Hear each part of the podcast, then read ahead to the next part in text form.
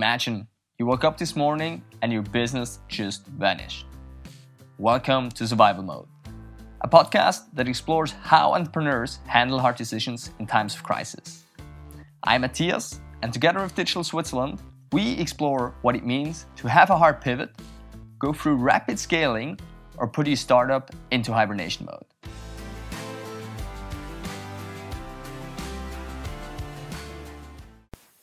How do you lead people when everyone is working from home? In this episode of Survival Mode, Tobias Hackerman, CEO and co founder of Sherpany, explains how going remote increased their company's transparency, how the new normal in online and offline work could look like, and what accelerating effects COVID 19 had on leadership styles and megatrends. Sherpany is a Swiss startup that helps your company to get the most out of meetings.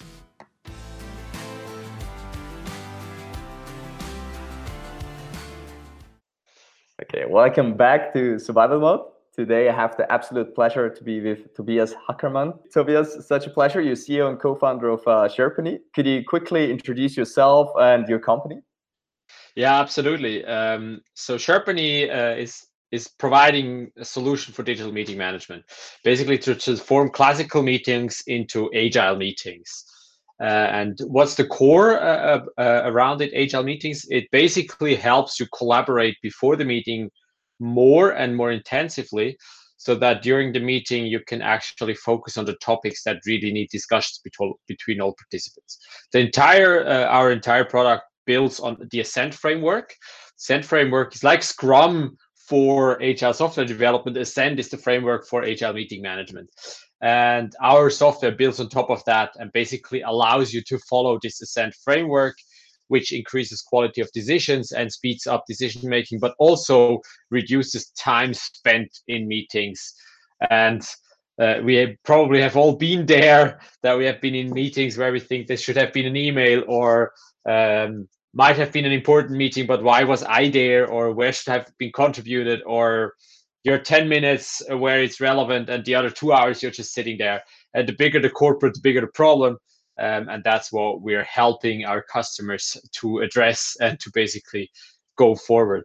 And interesting enough that's now especially with corona i mean when it goes remote structure within meetings becomes even more important uh, when you have distributed teams to actually still keep effectiveness of your meetings uh, on a high level I can imagine. So that's about Sherpany. To myself, I started my first company when I was 18 um, in blue collar worker industries, so in security industries. So tight margin. I learned how to live with tight margin. Um, sold then that company, finished my studies, uh, and started Sherpany. And since 2011, I'm a co-founder and CEO of SharePony. That's so cool. So to to to the to the opener. I read a book. Uh, what is it called? Back to Work. Zurück an die Arbeit.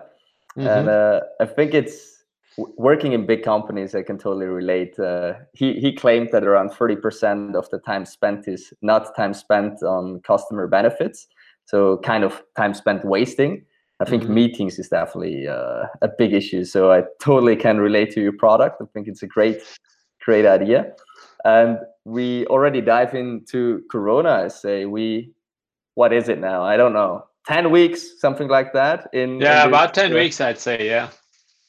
in this crisis. And you mentioned it already so we went from physical to online meetings so how did the whole crisis affect you?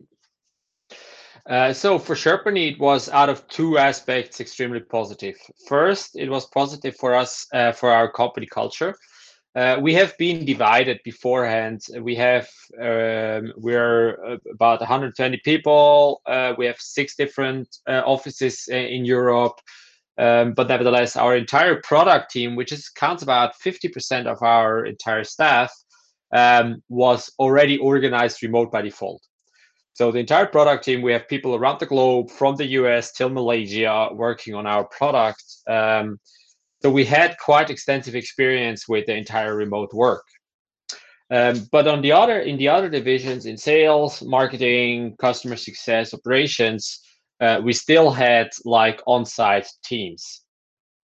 Um, but especially, for example, in sales marketing, the team is very distributed. uh, we have just it is an on-site team, but on like five or six different locations. Um, so we always struggled a bit with with how do we make them really work together. And there is a natural tendency that if you're together in an office, that the ones that are close around are closer than the others. Which means if you have questions, you you obviously go to the one that is just right next to you, rather than looking for the, the person that, that actually is most probable to have the best answer to your question. Um, and by moving into remote for the entire company, uh, so w- when when the announcement happened that lockdown is likely to happen, actually before the lockdown even happened, um, we decided to go full remote. So we decided one day, next day, everything was remote. I mean, the, entire tech, our entire infrastructure was there. There was no problem to change and we got a lot of positive experiences that actually people got closer uh, communication became more transparent and more cross location and you had very interesting dynamics that suddenly you had people jumping on specific conversations that happened within a channel um, and offering help. Uh, for example i have we have one front end engineer that has a phd in linguistics. So she jumped into some some discussions on how we shall communicate something that was absolutely not obvious. None, none, no, no one in the marketing team even knew that. So they would not have asked her in the first place. But because everything happened in Slack on the different channels, and that's probably one of the key learnings, conversations need to happen in a channel and not in private messages. Um, that actually then like uh, very positive things happened. And we also see that our, our NPS, so we are on a monthly basis, we collect the employee NPS. And uh, the NPS and satisfaction of our employees significantly grew over the last two months um, since we are in remote. And now we are going back or going forward to the post corona uh, time. And a couple of things we definitely will change. So our offices, for example, will become much more on a of a meeting point rather than being a working offices. And we, we're also going to flexibilize or give more flexibility when it comes to choosing the best working place for the work you have to do. How do you think that will change? So you mentioned it. I, I think it's an interesting topic because I researched it a couple of years ago. How how you set up a company remote and fully remote, and that is was exactly one of the learnings they told me that if you fully remote is working a lot better since everything has to be online and is transparent. As soon as you're partly remote, then you have these conversations in private. Um, how, how do you think it's moving forward now? What how does that going to look like? Yeah, I think it's. Um, I mean, it's a question that we are also circling around. How can we combine uh, online and offline work uh, and these two environments? And or I say remote work and on-site work. Um, and I think that's also something that we have to to differentiate. I had a discussion the other day um, in a talk where we discussed a lot about uh, the experiences of remote work now during Corona. And I said most of the companies right now don't have any experience with remote work. They collected experience with home office. That's something else working remote and working at home is not the same. And i think that's something that is that is very important when it comes to also what kind of culture do you foster and what challenges uh, your employees or your your staff will most probably have because they're different if you're a remote worker or if you're a home worker. Um, but back to your question um, i think for from our perspective is we definitely gonna gonna i think there is a natural uh, tendency that people had very positive experience now by, by communicating more and having conversations more done on slack. Um, and by increasing also the share of remote work in every single team that people are at least two out of five days uh, within a week remote um, you will we will be able to maintain this work because every single week everyone has the experience of being remote part of a team and by that you will naturally then um, make sure that everyone is the same way included within the team And the other thing is like the bigger we get, the, the more distributed our teams are anyway. Even though if they're on site, um, all our teams have team members that are not on the same site. Uh, and also there, the experience that we did during that phase, I believe that people will remember um, how fast you can get things done if you include your entire team or if you um, leverage your entire team uh, that is distributed and not on the same site. Agree, and I mean basically moving forward, there is no no chance why it shouldn't work. We all tested it in big scale, and uh, so so I think it has to stay or it will stay at some point. But as you mentioned, I, yeah, yeah, I absolutely agree. Um, so, so looking a little bit to your customers or your customer base, I guess for them it was quite a impact as well, or quite a change as well, since not every company is is uh, set up uh, as remote or as, as as digital as you guys are. How was the experience on that side? What was the learnings they went through? Yeah, I think I mean um, we had also very positive experience. I mean, of course, for for many customers, and we have we have customers across all different industries. So we we had different experience, of course, with different customers. Some were just faced the challenge of switching from uh, an on-site mindset to a remote or a home office mindset and struggled there. Um, and others not just struggled with that, but struggle with their actual business to to get their business done. Um, there are a couple of things that we that we did. So as I mentioned, we changed to remote by default in the product team back in 2015. So we collected already a lot of experiences, uh, do and don'ts. Um, and what we did we, is we introduced uh, different uh, channels, newsletters, and so on for our customers, where we just openly shared, also webinars, where we just openly shared uh, all the experiences we did, all the tools we developed, uh, like communication guidelines, uh, like do's and don'ts, like how do you constantly educate your people and give them like tips and tricks on how to be successful when working at home um, how do you make regular check-ins and so on? A couple of things. So all this experience we collected we just shared for freely and said uh, hey we have this experience. If it helps you please pick it up. If you want to have a conversation with us please do so. Um, because we we have this experience and we're happy to share. So that was that was interesting for us because it increased um, or we were able to increase of course then the trust relation with our customers which is something very very positive the second thing is also that um, of course many customers saw even additional benefits with Sherpany because when you have distributed teams uh, or remote teams like structure becomes even more important because structure allows you to keep the engine going and keep also the rhythm uh, within a company going that is super important for the motivation right? Um, so that you also realize that people don't fall off the off the uh, wagon or don't get lonely at home uh, or uh, don't fall into like classical home office traps where you can really get um, get get uh, get into challenges or into motivational problems. So um, I think there there was a, and that's what we ultimately saw in our expansion with a lot of customers that then started using Sherpany not just on the leadership level, but also going like one, two levels down, really helping to give everyone within the organizations the tools they need to keep meetings structured and meetings going.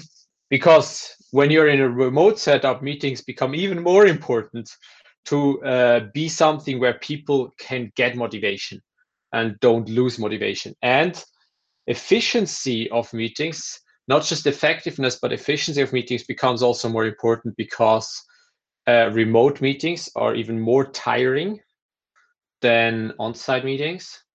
Um, and it's more easily to lose people within a meeting when it is remote.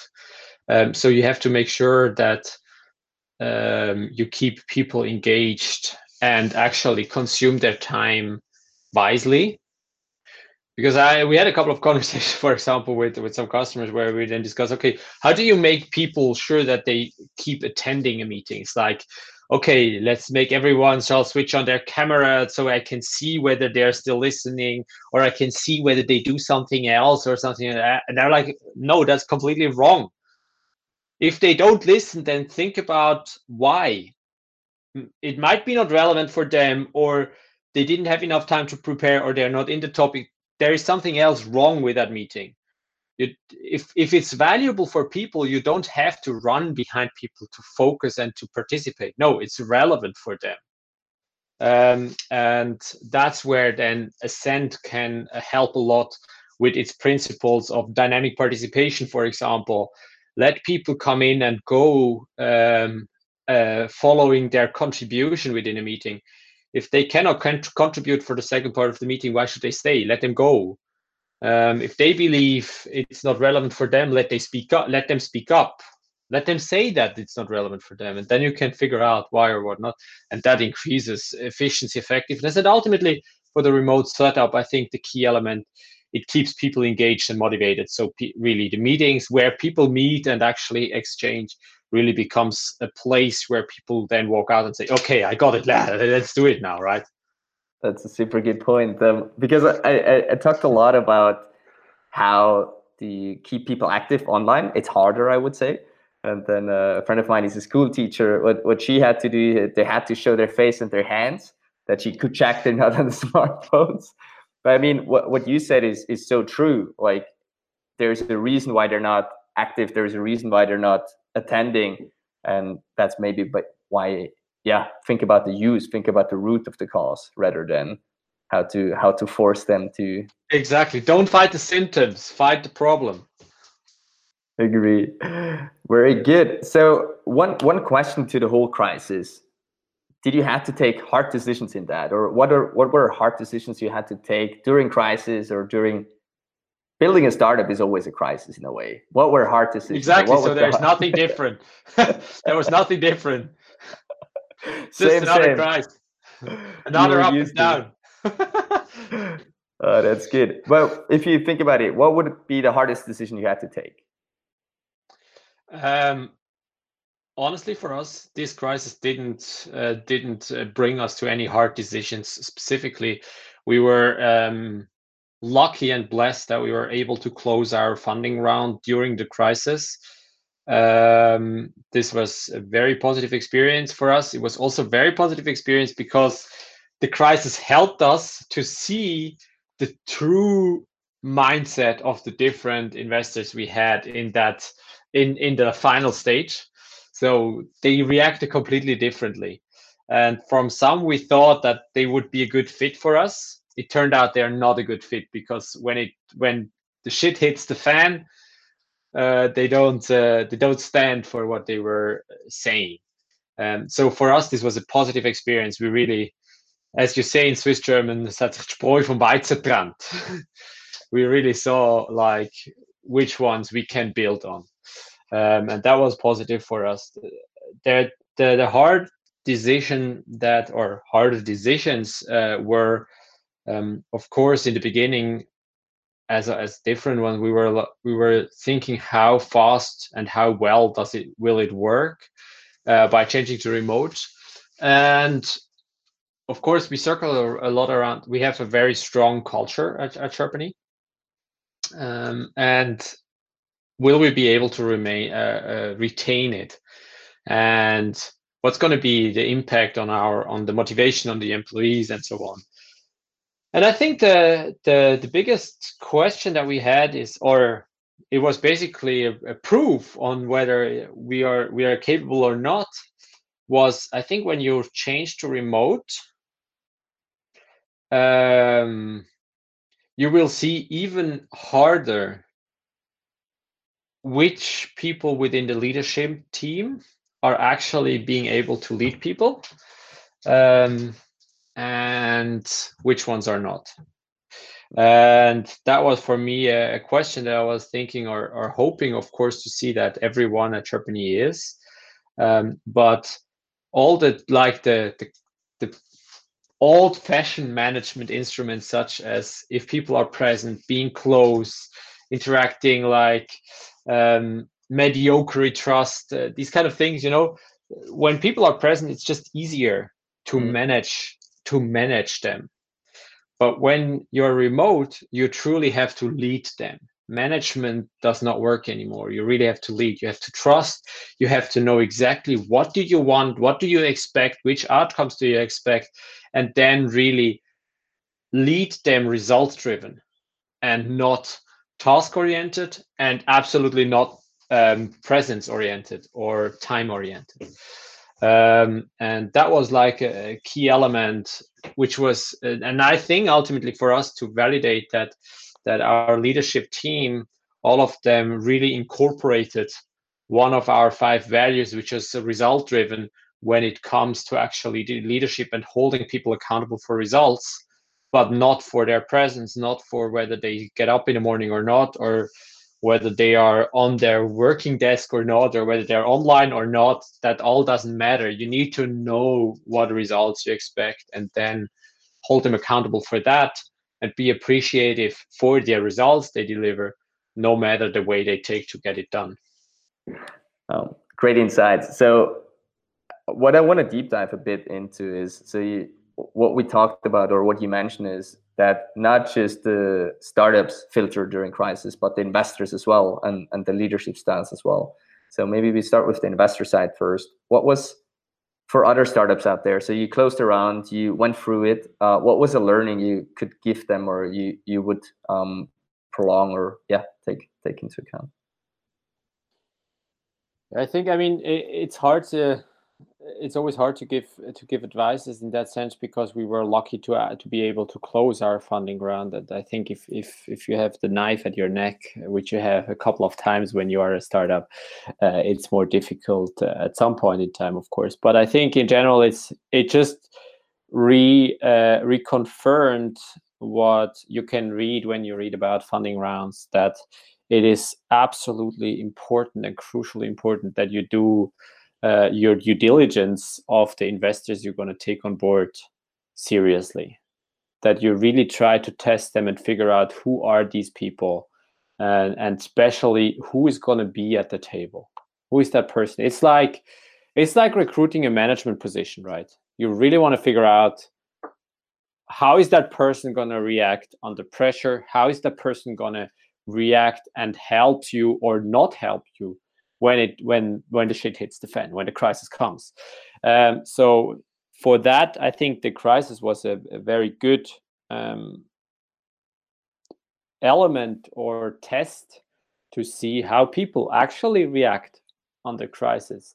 And it i think everyone who was able to go through a funding round now in the last eight weeks and made these experiences I think if if you're a, found, a founder and you plan to make a funding round in six months from now or in 12 months from now, try to reach out to some entrepreneurs that did it during the crisis and double check when it comes to due, your due diligence. Find someone, if you have a couple of funds, VCs, or private investors that are in your funnel to, to for your next funding round, try to find a, a startup that had this investor investing during the crisis.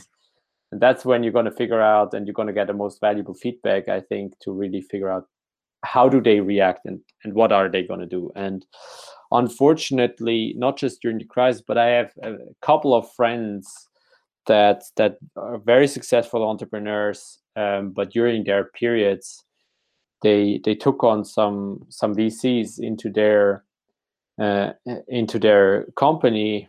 And then when crisis hits or things didn't work out the way it should um, most of them got burned.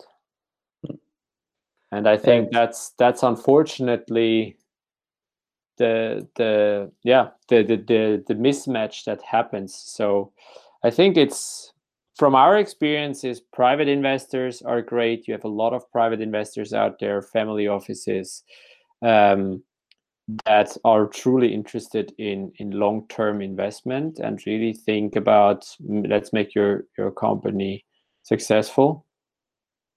And ultimately it's a bit it's also a bit a decision as as you for you as an entrepreneur what type of entrepreneur are you?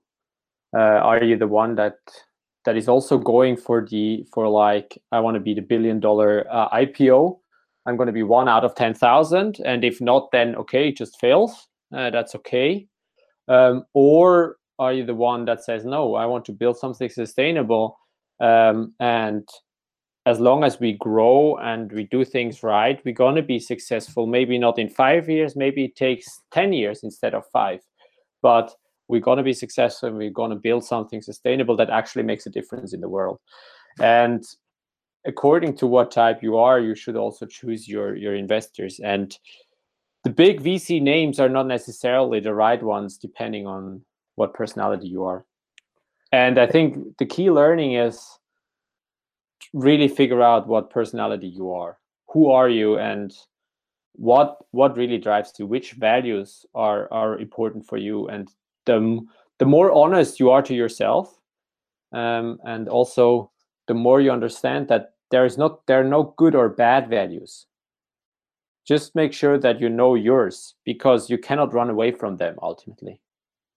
There are some values that that really move you or that you get the boots to spearly you you have a, a circuit um, in your in your head when when people mess with your core values. And the better you know them the more likely it is to understand what type of investors and ultimately also what type of people employees partners will actually fit to you. And it is okay to follow your values and say hey these are my values. That this if we have not co- no common understanding on those it's not going to work out well on the long term not because yours are better than the other ones no because they don't fit. And if they don't fit then it's just it's just to backfire at some point in time. Greatly put. Um, totally agree. Alignment is crucial and a lot of people especially if it's for work if it's for management if it's an investor they compare it to marriage. And I think if you look at the time spent and the, the stress test you go through, it's probably true to to be super super crucial on on that side and to to choose it really wisely. So I guess if you, was... if you make this analogy, you can say Corona did also that. I mean, a lot of marriage got tested, and suddenly people realized actually to see you more than an hour per day uh, doesn't work out well, and then you have to rethink. Well, there there must be a, a deeper problem in like not feeling at home at home. Uh, it's so true. And if you look at the numbers as well, there was uh, divorce rate was was going up quite significantly because I mean it's it, it's definitely a stress test. Everyone is stuck at home together, and mm-hmm. you realize is it or is it not working? And I think if you manage that, uh, it's it's good to know and it's good for the future. Like likewise with you as the investor. Absolutely. I mean, it's like you should it should be joyful the harder it gets, the more joy you should have because it's like, hey, we it's super hard, but we're gonna get that done together. You know, you you you fight it together, and then this this creates tremendous bonds between people. It makes a lot of fun. It is hard in the moment, but it gives you a lot of joy ultimately. But if it just sucks, then, to, then it's not a good match. Uh, you don't you don't want to go home then. yeah, exactly. Perfect. So we we move a little bit beyond. Um, what what I want to pick your brain on. What do you think are the effects of this crisis, or how how will the new normal gonna look like beyond Corona? Yeah, I I like how you how you put it. The new normal. Uh, that's exactly. I always say a lot of people ask me, okay, so how do you think when do when do we go back to to before? And I say there is no way back. There, time runs always one way, and so should so should we. Fall forward, do a step forward. What's gonna be post Corona? The forward, the new normal, not when we go back. So, having said that, um, I think that uh, absolutely, I think remote work, homework or home office and remote work um, both will play a bigger role uh, in all the companies that have uh, desk workers um, and where physical presence is not needed as it is like on a construction site or assembly line but if you are desk workers there's going to be a big demand coming from uh, the employees to allow that. And it is going to be a, a challenge for old fashioned managers.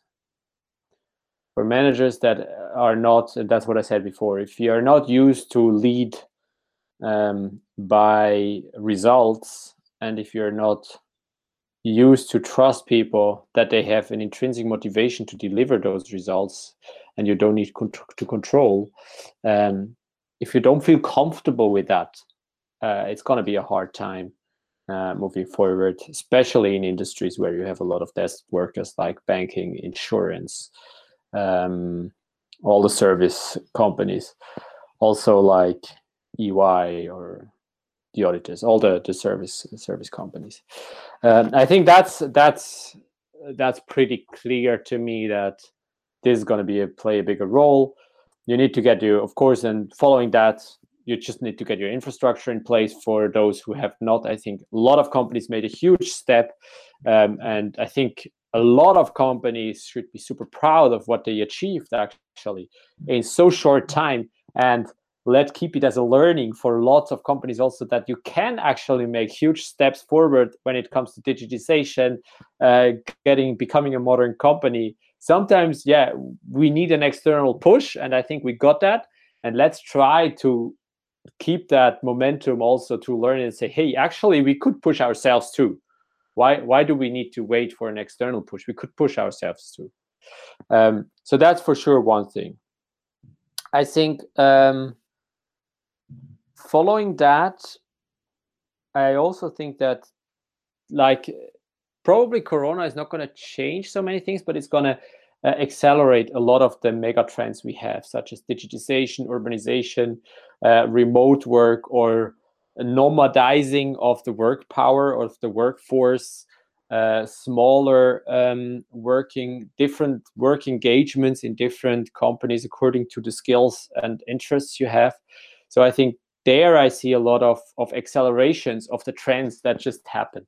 So I think all those those companies and startups that have been looking at mega trends um, and have been working on those and anticipating that, for them it's going to be a, a, boost because these mega trends are going to accelerate. For the ones that have not been uh, monitoring them or not taking them too serious, I would advise to do so.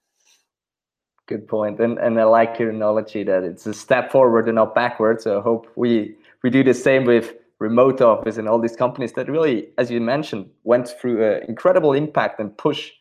So uh, that is forward and not back. exactly. Exactly. Corona pushed us forward, not backwards. The uh, same that say that a lot of people always say, yeah, when do we come back to the to the level of the before crisis? No, I want to go forward to a level after crisis that is better than the one before. Very good. So I have one last question, and uh, it's a try for me as well. If you so think back when we were 18, or you were 18 right now, what advice would you give your 18 year old? What would you do, or which area would you you go after? What fascinates you? if I would um, I think there are two things that that fascinate me a, a, lot, and one I have been following, and the other one not so far.